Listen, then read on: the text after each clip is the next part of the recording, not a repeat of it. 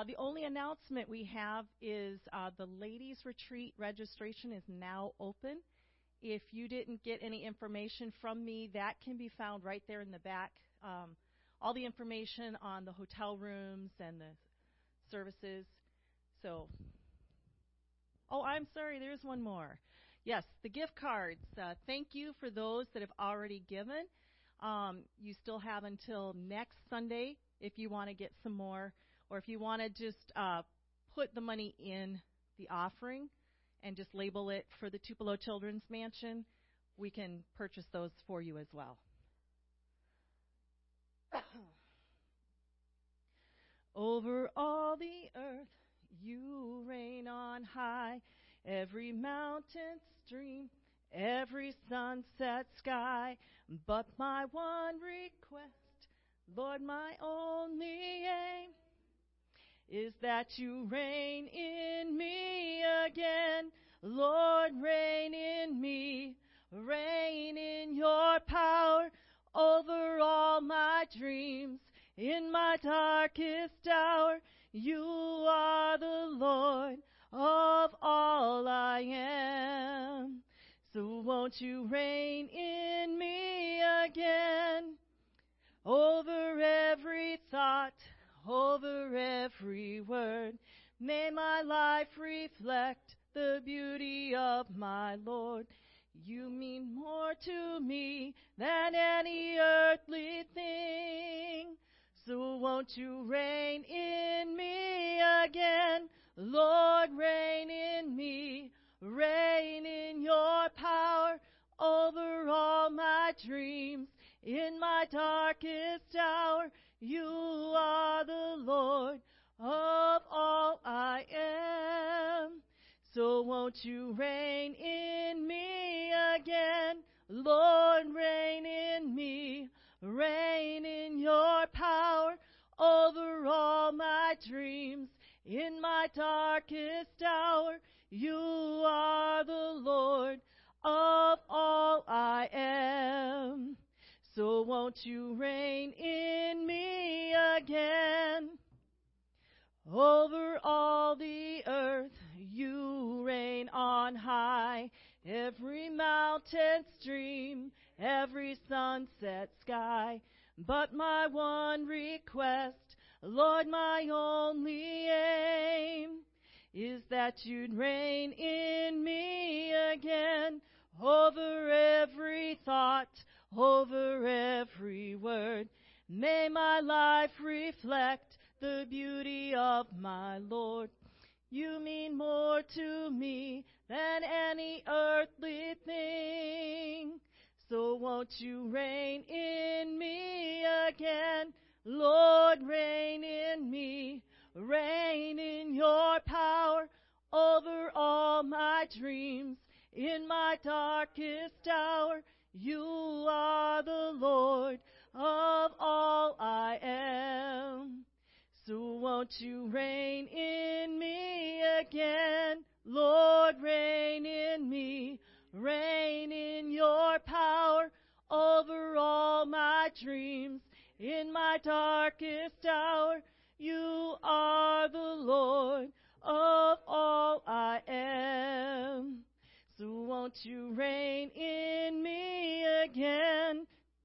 Lord, reign in me. Reign in your power over all my dreams.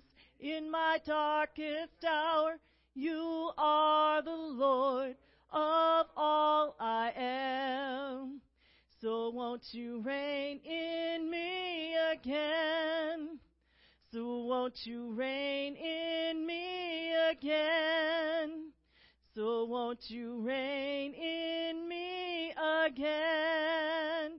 Hallelujah, Jesus. Lord, we want you to reign in us. Lord, let your spirit, Lord, flow through us. Hallelujah. Thank you, Jesus. Thank you, Jesus. Over all of my life. Hallelujah, Jesus. Thank you, Jesus. our Father, Creator, you hold our hearts together. There's no one higher than you. Redeemer, Defender, our great and mighty Savior. There's no one higher than you. You are always with us, gracious to forgive us. By your power we've been set. And Lord, we stand amazed in your presence, astounded by your mercy and love.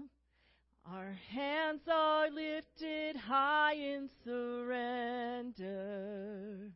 Your grace for me is always enough. There is no one higher than our God. There is no one greater than you. Let my life forever praise the glory of your name. There is no one higher than you. Majestic in wonder, you reign with love forever. There's no one higher than you. Beauty, your splendor, your glory knows no measure. There's no one higher than you. You are always with us, gracious to forgive us. By your power we've been set free. And Lord, we stand amazed in your presence astounded by your mercy and love. Our hands are lifted high in surrender. Your grace for me is always enough. There is no one higher than our God. There is no one greater than you. Let my life forever praise the glory of your name. There is no one higher than you. There is no one higher, no one greater, no one like our God. There is none more able, Christ our Savior, great and glorious. There is no one higher, no one greater, no one like our God. There is none more able, Christ our Savior, great and glorious. And Lord, we stand amazed in your presence astounded by your mercy and love. Our hands are lifted high in surrender. Your grace for me is always enough. There is no one higher than our God. There is no one greater than you. Let my life forever praise the glory of your name. There is no one higher than you. There is no one higher than our God. There is no one higher than you.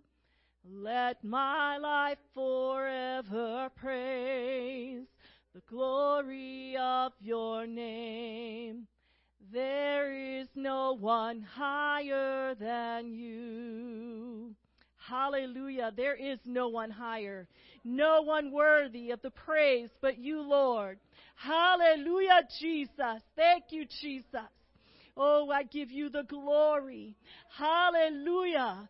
Our hands are lifted high, Lord. Lord, in worship, in surrender. Hallelujah, Jesus. Thank you, Jesus. Hallelujah. Hallelujah. Thank you, Jesus. Hallelujah. Our God, a firm foundation, our rock, the only solid ground. As nations rise and fall, kingdoms once strong, now shaken, but we trust forever in your name, the name of Jesus. We trust the name of Jesus. You are the only King forever. Almighty God, we lift you higher. You are the only King forever, forevermore. You are victorious. You are the only King forever. Almighty God, we lift you higher. You are the only King forever, forevermore. You are victorious. Unmatched in all your wisdom, in love and justice you will reign. Every knee will bow. We bring our expectations our hope is anchored in your name, the name of Jesus. We trust the name of Jesus. You are the only King forever.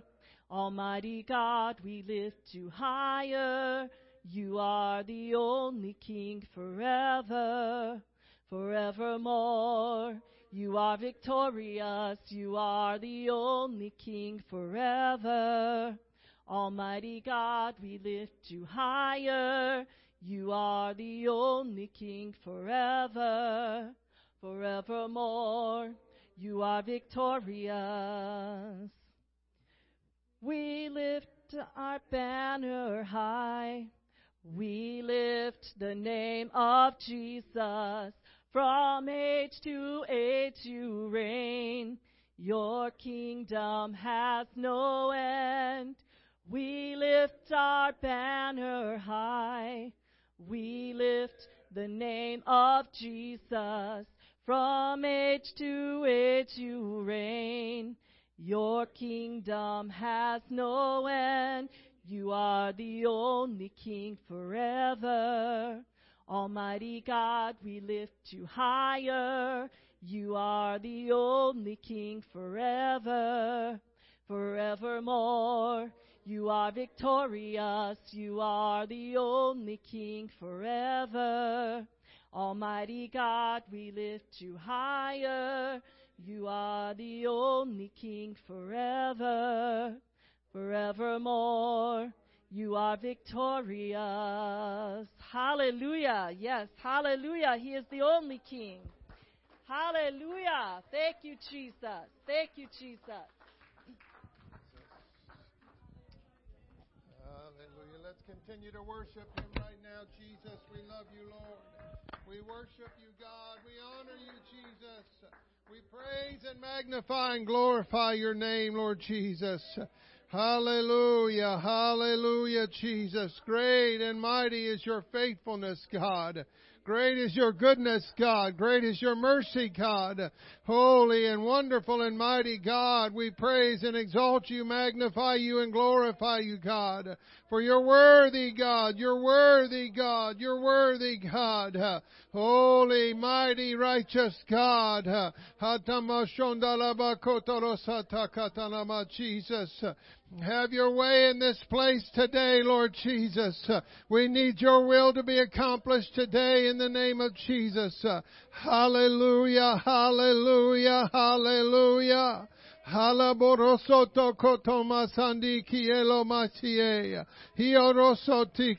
Masaye, Jesus. Hallelujah, hallelujah, hallelujah. Honor and majesty and power and glory be unto your name, Jesus. Oh God, thank you for your presence. Thank you for your angels, oh God, that are ministering right now in this place. Thank you for your powerful word. Thank you for your powerful spirit. Thank you, Father, for your power, Lord. Thank you for your anointing, oh God, upon your people today, Lord. Thank you. Thank you, God, for anointing their ears, oh God. Thank you for anointing their minds. Thank you for anointing our lips, oh God. Thank you for having your way, Lord Jesus. Hallelujah, hallelujah, hallelujah. Hallelujah, hallelujah, hallelujah, hallelujah, hallelujah.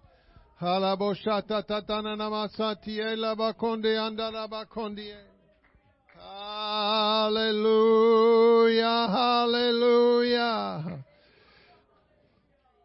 Hallelujah. If we can't worship Him down here, what are we going to do when we get in His presence? Amen. Hallelujah. He is so good. Oh, mighty God, mighty God, mighty God. God's got a word for somebody today. And why do you say that, brother, to me? Well, He always has a word for somebody. Amen. But when He calls on somebody last minute and you don't have time to think, you don't have time to prepare, I just I believe and I've experienced that then when that happens, God's got something he wants to say because he don't he don't give you time to think about it.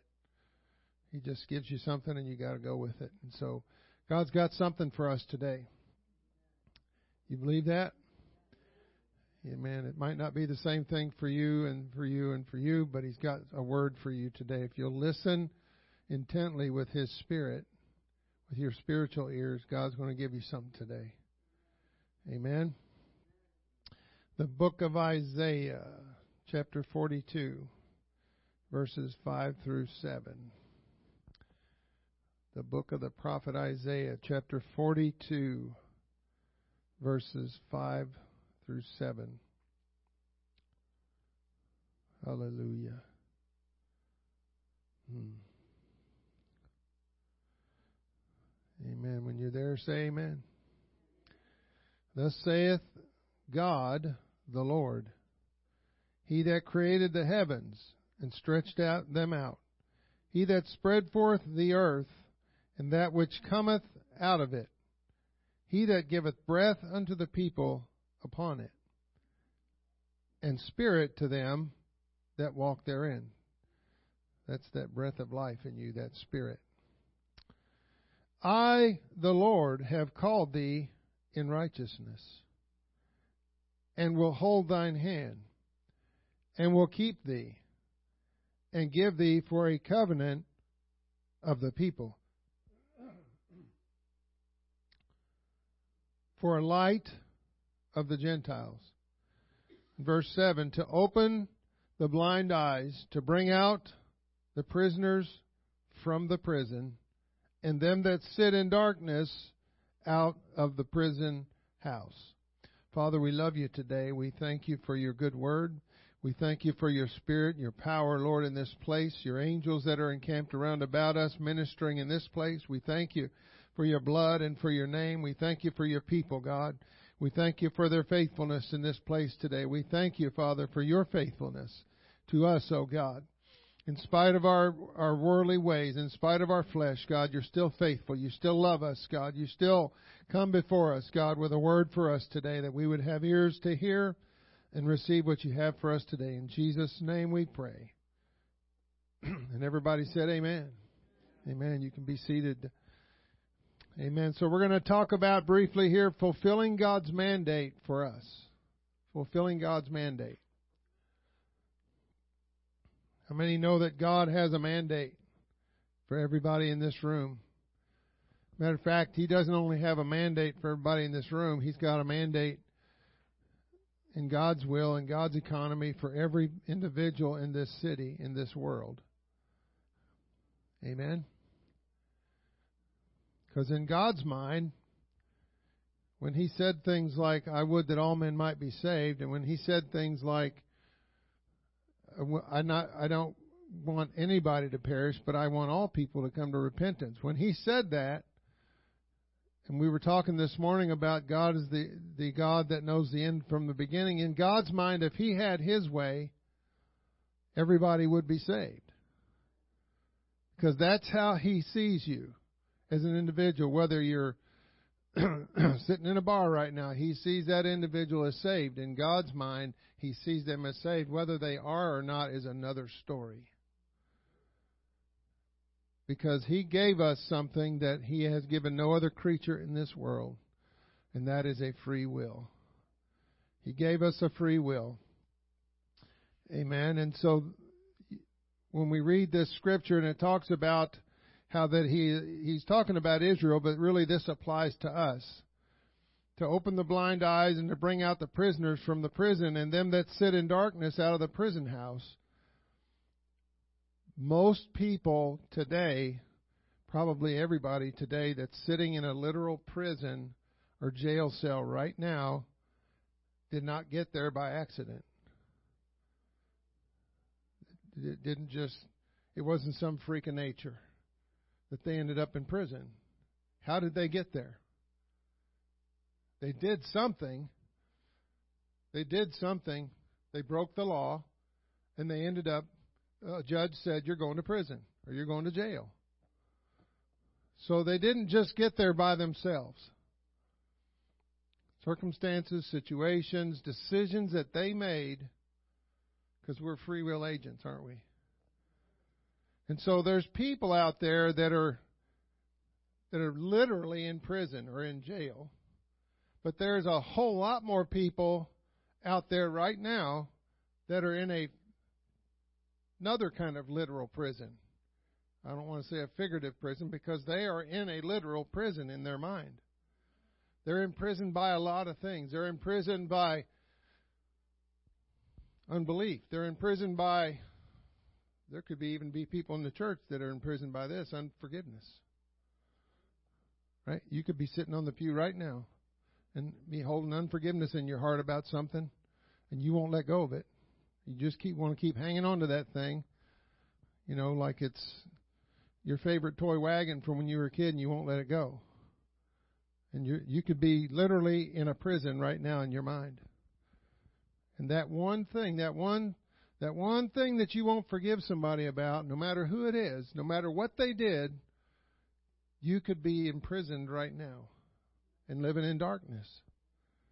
And you yourself are holding your own self back whoever you are, whether you can hear this or not, if they're out there, they are in prison because they have chosen to be in prison.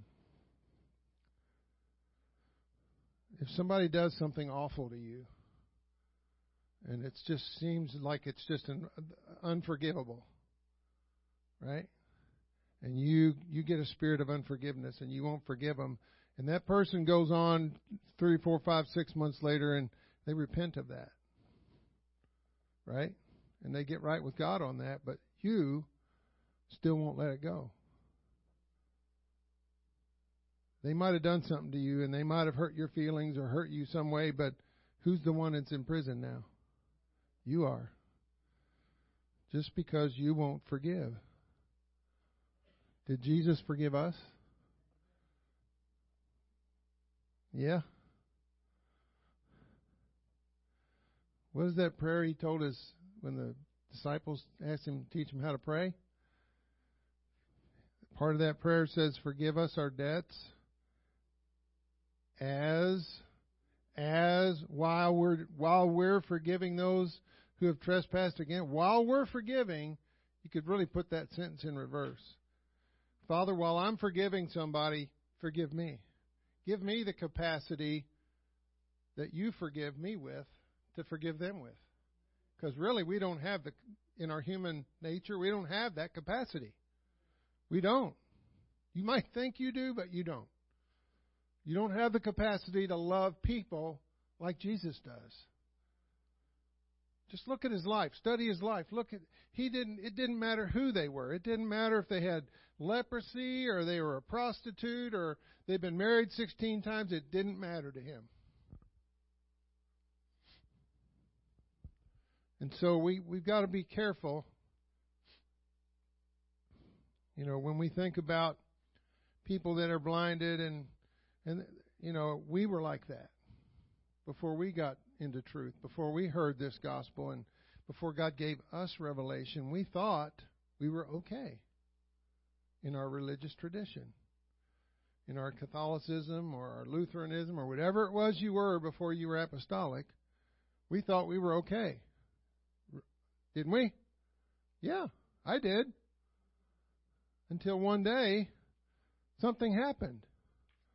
And I began to see things I never saw before. And I never expected to see that, Sister Becker. I just didn't.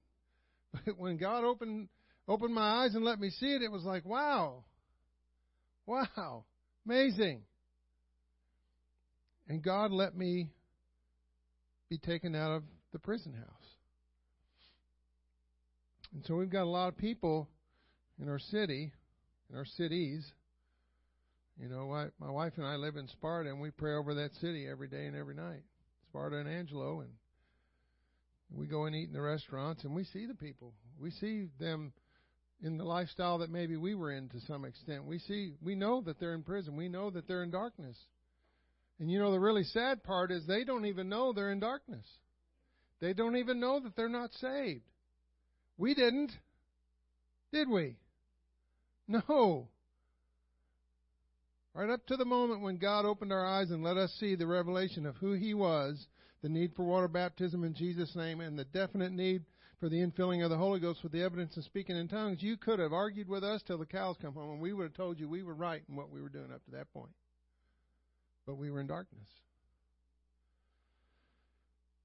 And so thank God somebody had enough spiritual sense or whatever you want to call it to, to pray, to intercede, to travail for the souls of a city. And, and thank God somebody, God gave somebody the word to pray for them.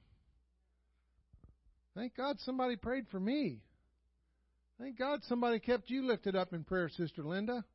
You could have gone a total different direction. Somebody somewhere was praying for you. And that's why you're here today. And don't I don't ever whoever that is, I don't ever want them to stop praying for me. And so we we pass that on, don't we? Somebody somebody in this city needs you. I'm just pointing at everybody to pray. You know, we come here on one Saturday a month to, for the men to pray and the ladies pray uh, one one day a month, and the and the church comes together and pray. But that's not the only time we need to pray, because those people are in jail twenty four seven spiritually. They're in prison. They're in darkness, and they don't know it. And the only way they're going to get their eyes opened is if we pray the darkness off their eyes. Isaiah 42, verse 16 says this and I will bring the blind by the way that they knew not. Wow. Does that describe some of us? The Lord brought, I was the blind, and He brought me by a way that I knew not. I mean, He can say, say, yeah, that was me. That was me. I had no, I didn't know that that, wow, really? I didn't know that. I will lead them in paths that they have not known. You know, he's still doing that. I got I got baptized in Jesus' name in 1989, and God's still doing that in my life. He doesn't stop doing that. He says, I will make darkness light before them. Wow, he did that. He sure did that. And crooked things straight. He straightened up some messes in my life, Bob. He really did. And in some ways, He's still working on me, still straightening up some stuff. Because I'm not perfect yet. But I'm striving for perfection, the Bible talks about. I'm striving for that maturity level that I need to be at. And I don't I personally don't believe I'll get there until Jesus comes. But I'm going to be when he comes, I want to be busy striving to find myself in his will. In his plan, in his purpose. I, if there's more darkness, God get work on it. Open my eyes. Give me more revelation if I need it. Whatever it is. We we got to continue to pray like that. These things will I do unto them and not forsake them. He's not willing that any should perish, but that all should come to repentance. All 51,000 people in La Crosse County, in La Crosse, Onalaska, Holmen, West Salem, and the towns on the south side over there. Can't remember the names of all of them. Stoddard going going down there toward Prairie, all down 35 there. Yeah. He's not willing that any should perish. He loves every one of them.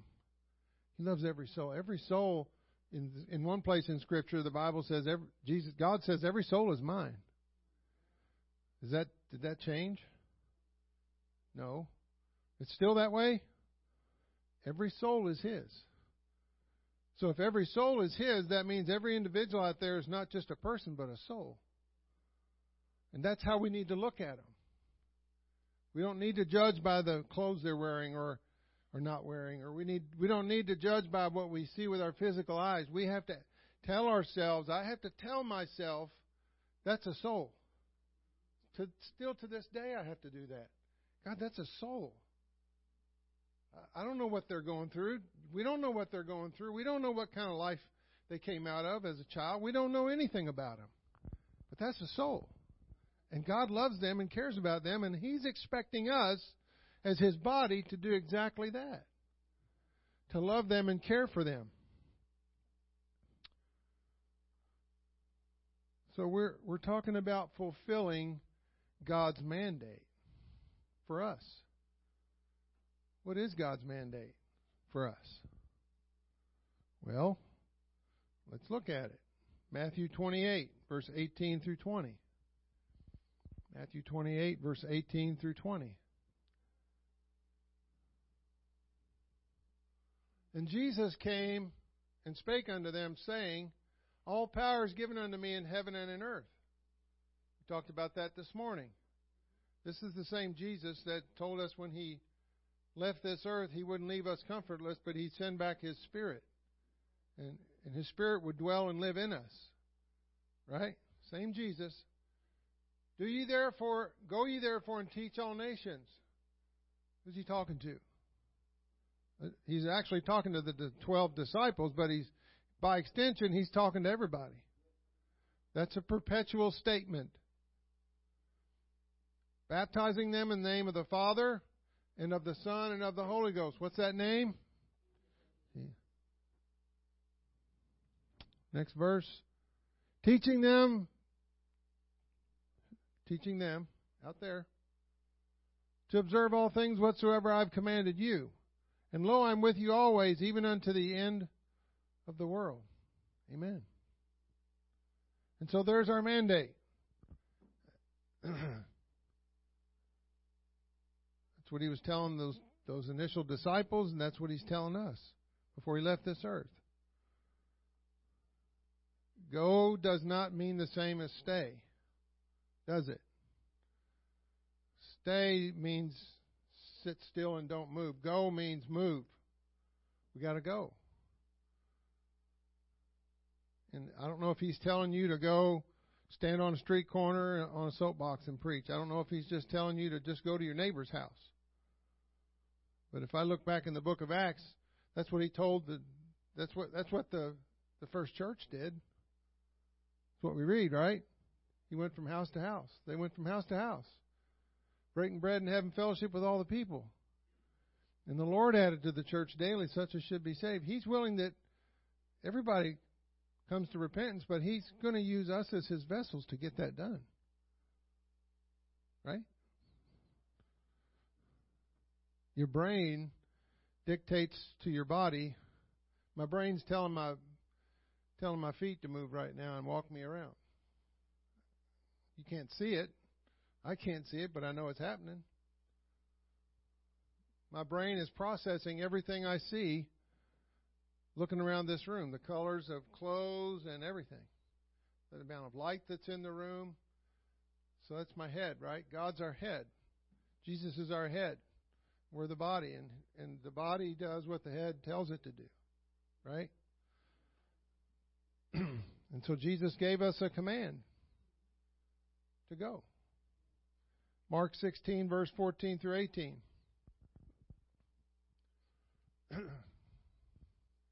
Afterward, he appeared unto the eleven as they sat at meat and upbraided them with their unbelief and hardness of heart, because they believed not them which had seen him after he was risen. And that word where it says sat at meat, that means they were lounging. They were just kind of lounging around. Like, oh, it's it's over. Let's go have a meal. Let's go hang out, guys. And what does that scripture say? He upbraided them with their unbelief. He kind of got on their case. Okay? He kind of got up in their in their face, in their grill, and, and gave them some grief about the fact, what are you all doing sitting around here? That's what he did.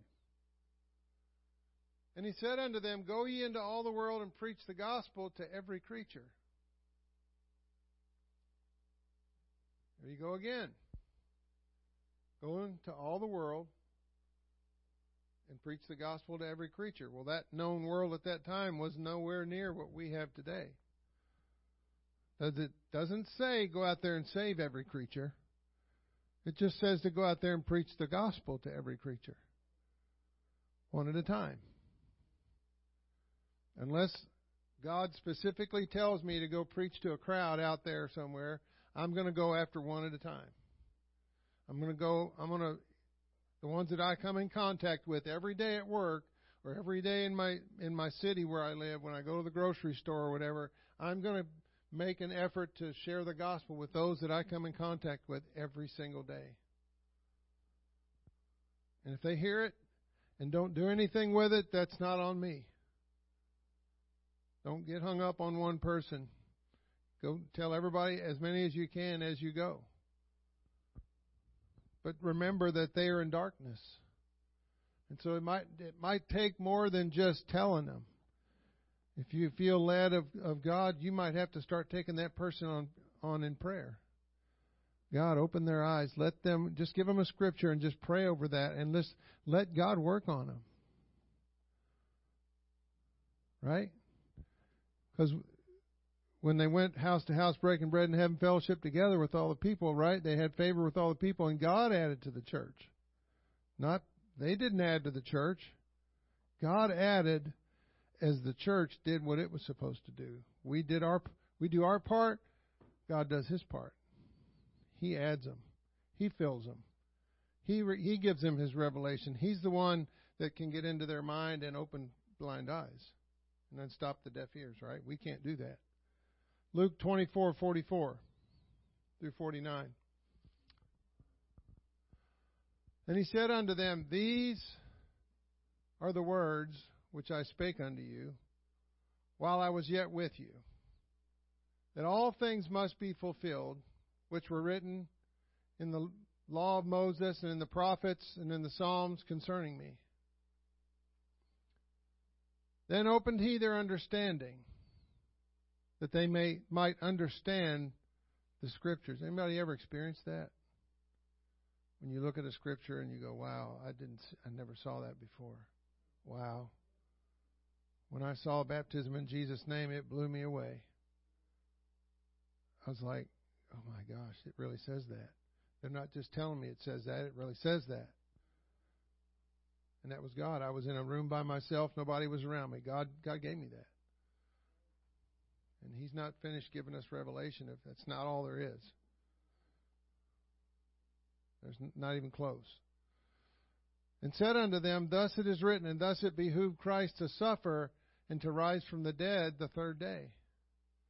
And that repentance and remission of sins should be preached in his name or proclaimed. Doesn't mean you have to be in a, a licensed preacher. It's just that word preach means proclaimed. Anybody can proclaim. Anybody can cast seed, right? We talk about that yesterday?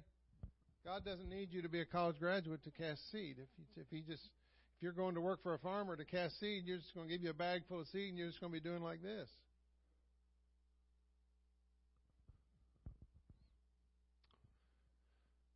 And that repentance and remission of sins should be preached in his name among all nations, beginning at Jerusalem. And ye are witnesses of these things. And behold, I send the promise of the Father upon you, but tarry ye in Jerusalem until ye be endued with power from on high. So we don't have to do it by ourselves. He's given us the tools. What did, what did Jesus tell? The, don't worry about what you're going to say when you get in those situations. Just the Spirit will give you what to say. You don't have to worry about. You don't have to, you know, stress over what am I going to say. I, I'm not very good. I, I can't. I can't be a, witness. Yes, you can. Yes, you can. What happened to you when you got saved? In your own words, right? We did that the other day on Veterans Day, right? Talk about your testimony. Who can take that away from you?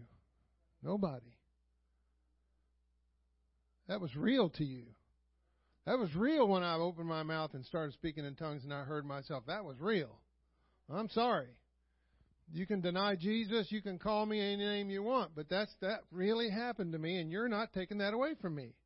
Period. End of story.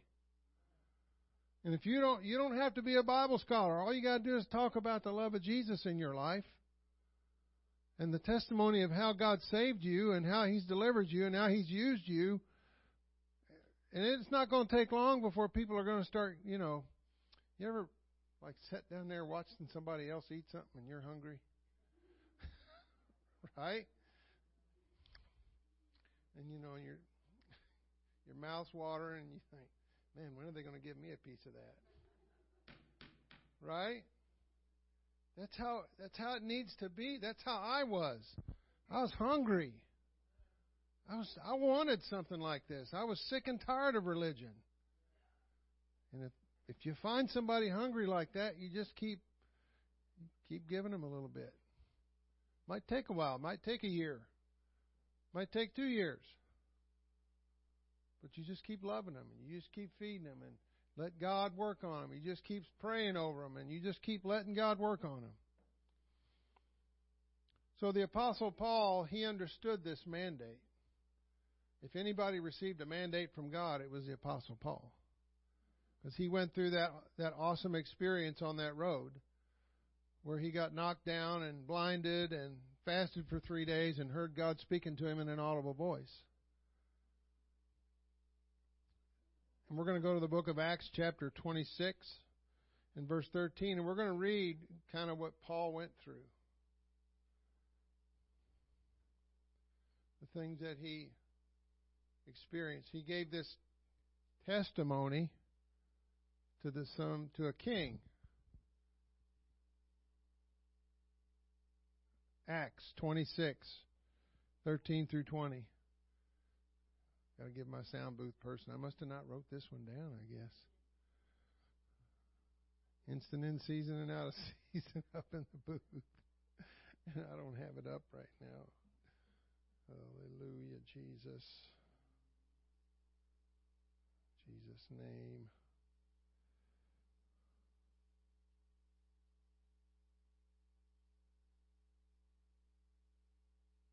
Actually ruffling the pages, you just can't hear it. and so Paul is proclaiming his testimony to King Agrippa. He's about to be imprisoned. He's been persecuted. He's been lied upon and and all of those things and yet he's still hanging in there. He's still preaching the gospel and it says whereupon in verse 12 as I went to Damascus with authority and commission from the chief priests. At midday, O king, he's talking about when he was going out to, to get more of those Christians and drag them kicking and screaming by their hair and, and put them in jail and kill them and all that kind of stuff because they were just a sect that just needed to be eliminated. That's how he felt about them. And he's sharing this with King Agrippa and all these other religious Jews are there and they're listening to all of this because he was one of them. He used to be one of them. He was a Pharisee. Paul talks about he was a Pharisee of Pharisees and all those kind of things. And so he said, At midday, O king, I saw in the way a light from heaven above the brightness of the sun shining round about me and them which journeyed with me. And when we were all fallen to the earth, I heard a voice speaking unto me and saying in the Hebrew tongue, Saul, Saul, why persecutest thou me? It is hard for thee to kick against the pricks. Why are you fighting against this thing? Why? Why are you fighting it? And I said, Who art thou, Lord? And he said, I am Jesus whom thou persecutest. So he was persecuting the Christians, but he wasn't specifically persecuting Jesus. But since we're the body of Christ, he was persecuting Jesus, wasn't he? But rise and stand upon thy feet, for I have appeared unto thee for this purpose. Even though the people in the church were praying for me to take you out of this world, I got a different plan. To make thee a minister and a witness. He wants to make us all ministers and witnesses. That's what our that's what that's what we're called to do, right? That's what our mandate is both of these things which I thou hast seen, and of those things in which I will appear unto thee, stuff you haven't seen or heard yet. Is God finished with us? Just because we got baptized in Jesus' name and filled with the Holy Ghost, and now we're sitting on the pew being a good saint, doing all the do's and not doing all the don'ts. Is He done with us now? Not even close.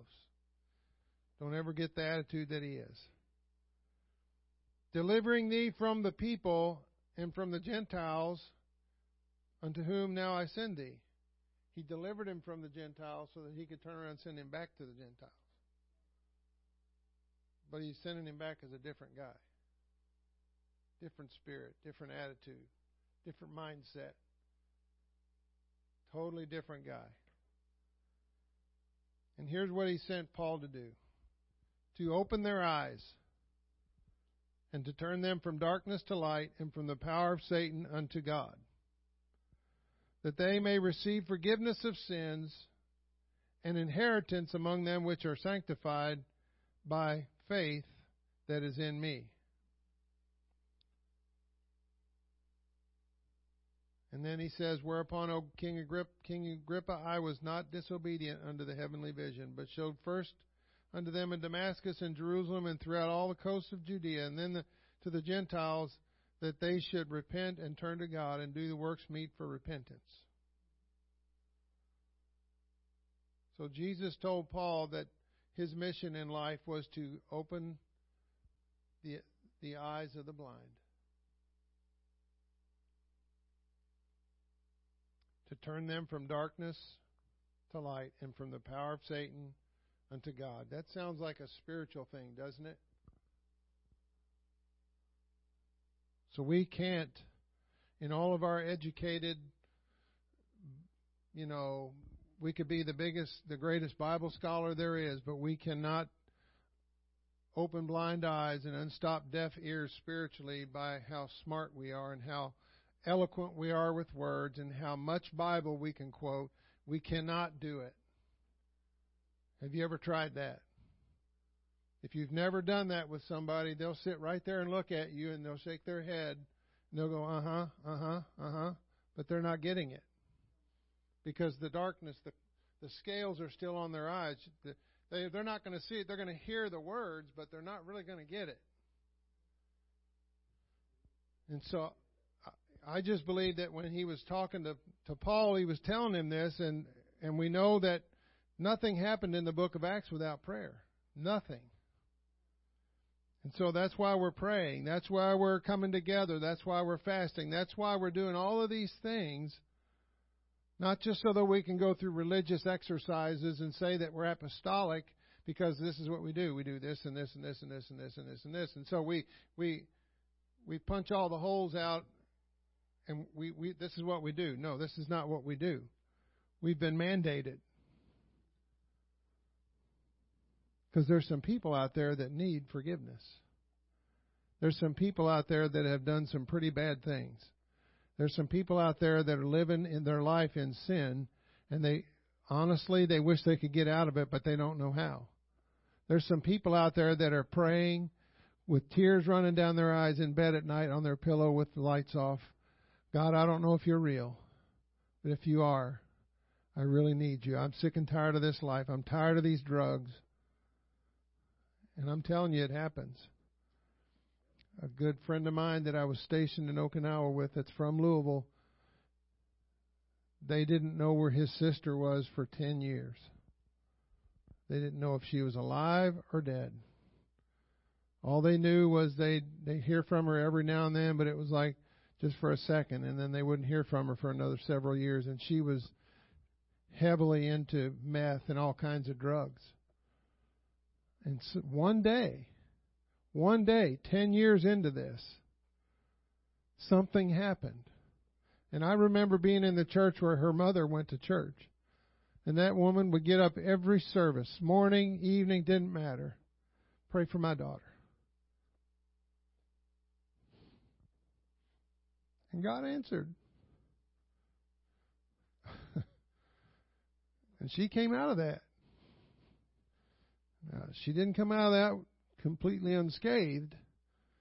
She had some issues in her body, but she had done things to her body with the drugs and, and other things that she was involved in that you get involved in when you want more money for more drugs. You just, some things just follow that. You can use your own imagination. But even after all of that, God delivered her completely. I'm not talking about a little bit. He completely delivered her. He took the darkness away. And one day she just saw it and she just said, like, I'm done. Just wherever she was, she just got up and walked out. I'm not doing this anymore. God did that. And after all of that, God blessed her with a good husband. And she was faithful in the church. And I'll never forget that. It just blew me away what God did in her life. We got a guy that's, I think he's a district superintendent in Oklahoma that was raised in church and got out of church and get, went down that same road. And he said one day he was, and his family just never stopped praying for him. And one day he was sitting in a house with a bunch of guys doing meth and just sitting around on couches and just talking, and they started talking about the Bible. He said it was the weirdest thing. What are you going to talk about while you're sitting around doing meth? The Bible? Yeah. No way, right? Well, he said they were. For some odd reason, they got to talking about the Bible, and he said all of a sudden, it just dawned on him. He's like, like the scales came off, and he said, "What am I doing here? I'm an apostolic." And he just said, "All right, guys, I got to go." He got up and left. And He made a phone call to his uncle or somebody, and his dad was up in a tree stand hunting. And his, his uncle came running out in the woods and running up to the tree stand and hollering and screaming at him to come down. And he's like, Shut up! You're going to scare all the deer away. He's like, No, you don't understand. Your son just called. He's coming back. And he did. He came back. God delivered him from all that mess. So who who out there like that is God wanting us to talk to? Who? We've got a mandate. You know, we, he's mandated you. What are you going to do with that? What are you going to do with that? Are you just going to sit around? The saints of the first church went from house to house with no Bible college. They weren't trained. They just went. They didn't have a book. They didn't have a Bible. How'd they do that? All they had was the scriptures that was passed from word of mouth. Most people in that day were not, they couldn't read. Even if they had a Bible, they couldn't read it. So how did they do that? How did they how did they do that? God worked through them. He's wanting to work through us. We're no different than that first church. Anybody in this room can teach a Bible study. Anybody. It's too easy today. we got Bible study charts back here on the shelf. You don't even have to know Scripture. It's right there on the chart. And now they, you can do that on your computer. It's just like a PowerPoint. You just go click, go to the next one. Click, go to the next one.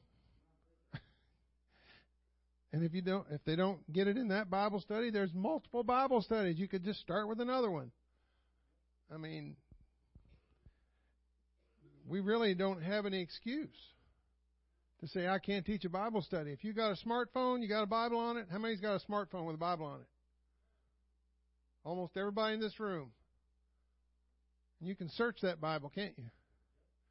So you don't even need a concordance anymore. You can just type in a word or two and it'll find the scripture for you. I mean, come on. You can teach a Bible study over Zoom for for goodness sakes. To somebody in another country. Real time. Come on. Wow. God mandated them, He mandated us. Are we the church? Were they the church? Same church, right? Right? The church is not this building. It's not the UPCI either. The church is the body of Christ. There's 2 Corinthians chapter 2 verse 10 and 11. To whom you forgive anything, I forgive also. For if I forgive anything, to whom I forgave it, for your sakes forgave I it in the person of Christ. It's Paul talking to the church. Lest Satan should get an advantage of us, for we are not ignorant of his devices. Now, why did you read that scripture, Brother Demuth? Because what if there's something in our life that's hindering us from fulfilling this mandate that God gave us? We already talked this morning about unforgiveness. Can Satan use that in your life? It says here that Satan should get an advantage of us. Does he just take advantage because we let him? You got to let him. Especially if you have the power of the Holy Ghost, he got no power over you unless you allow him to.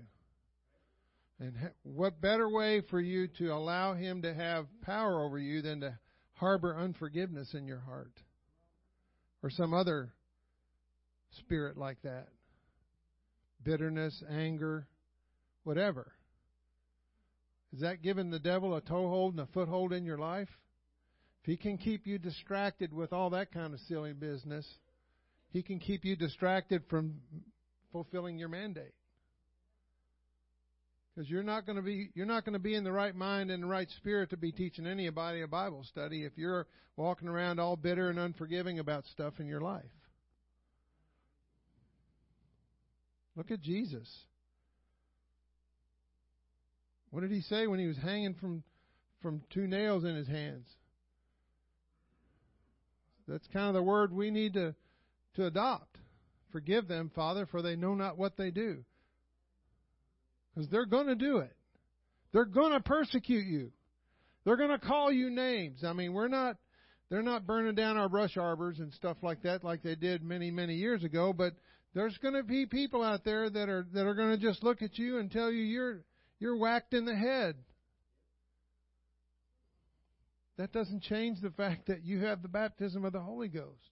That doesn't change the fact that you have a testimony. That doesn't change the fact that the Word of God is real and that God is real. It doesn't change any of that. What does your husband call it? The big green blobby monster or something? Yeah. There's all kinds of mindsets out there and all kinds of stuff, but what we have is truth. And it's going to prevail.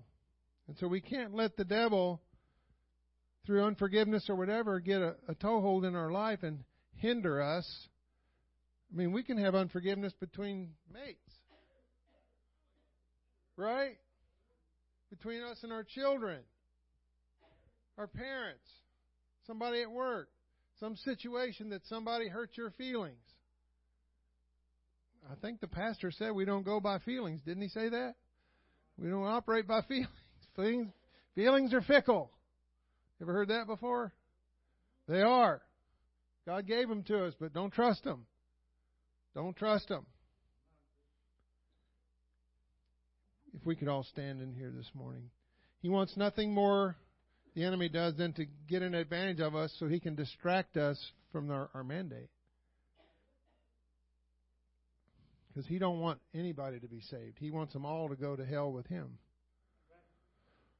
And that the Bible I read says that hell was created for who? It doesn't say anything in there about it was created for human beings. And I don't know about you, but I don't want to go there, and I don't want anybody of my kind going there either. Because once you're there, you're there forever. And can you imagine not making it to heaven? And with all the descriptions of hell in the Bible, the one thing that I think that I, that would get to me more than anything is the regret of knowing that I had the chance to make a decision for God and I didn't. To have to live with that the rest of your life. In in eternity. Might not be in this body, but in eternity. And so we got to think about stuff like that, about this mandate that he's given us and we, we it's easy to just sit in here and have church, but we got to remember that we were called to go. Every one of us. As our pastor always says, we are all ministers of the gospel. He put it in each one of us. You're not going to do it the same way I do it, Vicki. You're not going to come across the same people I do, Bob. But you, you're going to have a circle of people that you're in that you're in contact with, and you're going to have that. Those are going to be the ones. That's your field. Where's your field? Where's God mandated you to be? Think about all those cities and all around this country where God has called men and they haven't gone. They don't they don't have a voice. They don't have somebody there. But God's put you here in this city. Hallelujah. Let's all come to the front. I don't know if you know this or not, but God's doing some things. He's transforming some thinking. He's transforming some mindsets and some lives. You know, you can get a mindset. You know what a mindset is? There's another word for mindset. It's called stronghold. You can get your mindset on a certain thing. You can get your mindset thinking a certain way, and I'm not going to think any other way, and that can be a stronghold that the enemy can use to keep you from doing God's will. It can be a religious stronghold mindset. It could be all kinds of, I'm going to do my way and I'm not going to, God, I'll do this much, but this as far as I'll go. We can have all kinds of mindsets that the enemy will subtly use, and he'll say, "Yeah, yeah, you're right, you're right. Yeah, yeah, don't don't don't do anything different than that. Yeah, because you know, you're right. That the enemy, he'll agree with you. If it's not in the will of God, he'll agree with you quickly. Amen. But God's the building that we're standing in is not going to hold them. Sister Becker, I'm sorry, it's just not. So if you're if you're married to this building, I'm sorry. There's going to come a day we're going to have to walk away from this building because there's just not going to be enough parking. We're going to start making the neighbors mad. We're going to have to plow this grass out over here and put gravel down because it's going to come to that point where that's not even going to be enough. Oh, come on, Brother Demuth. No, I'm serious. And somewhere in this city, somewhere God's got a building. But I'm going to tell you this the the first church that went out from house to house breaking bread didn't have a building, did they? You know, buildings didn't actually come until like Constantine or something like that. And he started giving all the the big buildings away to all the Catholics and churches, and that's kind of where all that started. But the original church never really had a building. He's the building. Wherever two or three are gathered together, if it's in a restaurant, if it's in your home, if it's sitting in a car, wherever, He's there. We're the church wherever we go. And we need to be the church. We need to understand, like Paul did, what our mandate is. And our mandate's not a lot di- much different than Paul's. We need to pray the blindness and darkness off the minds of people so that they can receive revelation, so that they can receive truth. And we don't have to be Bible scholars to do that. God will add. God will give you the sensitivity to know if you're wasting your time with somebody that's not hungry, and He'll let you know to move on to something else. But we have to we have to keep moving. We're just like that that uh, vacuum cleaner salesman that comes to your door wants to sell you vacuum cleaners. Throws dirt on your carpet and runs a vacuum, shows you how good it works, and you say no, thank you, and he walks out the door, and he's not all discouraged and worried. He just goes right next door to the next guy. Hi, I'm the Kirby vacuum cleaner guy. You want to buy a vacuum? Go through that whole spiel. No, thank you. Go to the next door. Hi, I'm the Kirby vacuum cleaner salesman. They don't do that anymore. We got to keep. We got to just keep telling them until somebody listens. So, and there's hungry people out there, folks. There's hungry, hurting people that are just. They're going to say things to you like, "Man, I'm glad you came along. Man, I'm glad you said something to me. Man, I'm glad that you didn't turn me away because everybody else I've tried to talk to don't want to talk to me because I look like this or whatever." But God wants to use us. And in the last day, we are in the last day if you didn't notice that. They're trying to take all of our freedoms and liberties away in this country. And when they come and take our building, then what are we going to do? Think about that. Oh, Brother Demuth, they'd never pass a law that says the church can't meet in a church building. You think not? Think again. So what are we going to do then? House to house. So let's pray. Pray for yourself, pray for one another, pray that God will use this congregation and this pastor that's not me, but Brother Becker, to lead this church down the road we need to go down to fulfill God's call, God's mandate for our life. Father, we love you today. We praise you today. We honor you today, Lord Jesus. We come before you today, right now, Lord Jesus, without any excuses, oh God. We're going to quit making excuses. We're going to quit excusing ourselves from ministry, God, because of this or that or some other reason or excuse, God. We're going to quit excusing ourselves, God. We're going to take this mandate seriously, God. We're going to take it upon ourselves, oh God. Uh, I know and we know that we're not going to know what to say in every situation. We're not going to know how to deal with every situation, but God, you filled us with your spirit. And you gave us your spirit, oh God, to lead us and guide us. And Father, I pray over every one of the ones that are in front of me right now that you give them ears to hear, that they would seek to know your will, that they would seek to know your voice, that they would seek you, God, with all that's within them. You said in your word, if we would seek first your kingdom and your righteousness, that all these things, all that we need will be added unto us. So God, you'll add unto us wisdom and knowledge and understanding and revelation. You'll add unto us, oh God, a discernment, oh God, in every situation, God. You're going to use your church mightily in this last day, oh God. We're going to, every one of us, oh God, we're going to see demons cast out. We're going to see healings and miracles and signs and wonders in this body. God, we're going to see it happen, oh God. Uh, the new converts are going to be laying hands on people, God, in the name of Jesus. And there's going to be healings, oh God, and miracles, God, in the name of Jesus. Uh, you're not done with us yet, God. You're not done with us yet, oh God. We might not be able to physically get around, Father, but we can pray, oh God. We can open our mouth and pray and seek your face. We can pray the blindness and darkness off of people, oh God. Oh, in the name of Jesus, don't let us stop praying. Don't let us stop interceding and travailing, God. Oh, we need you to have your way among your people today. Hallelujah.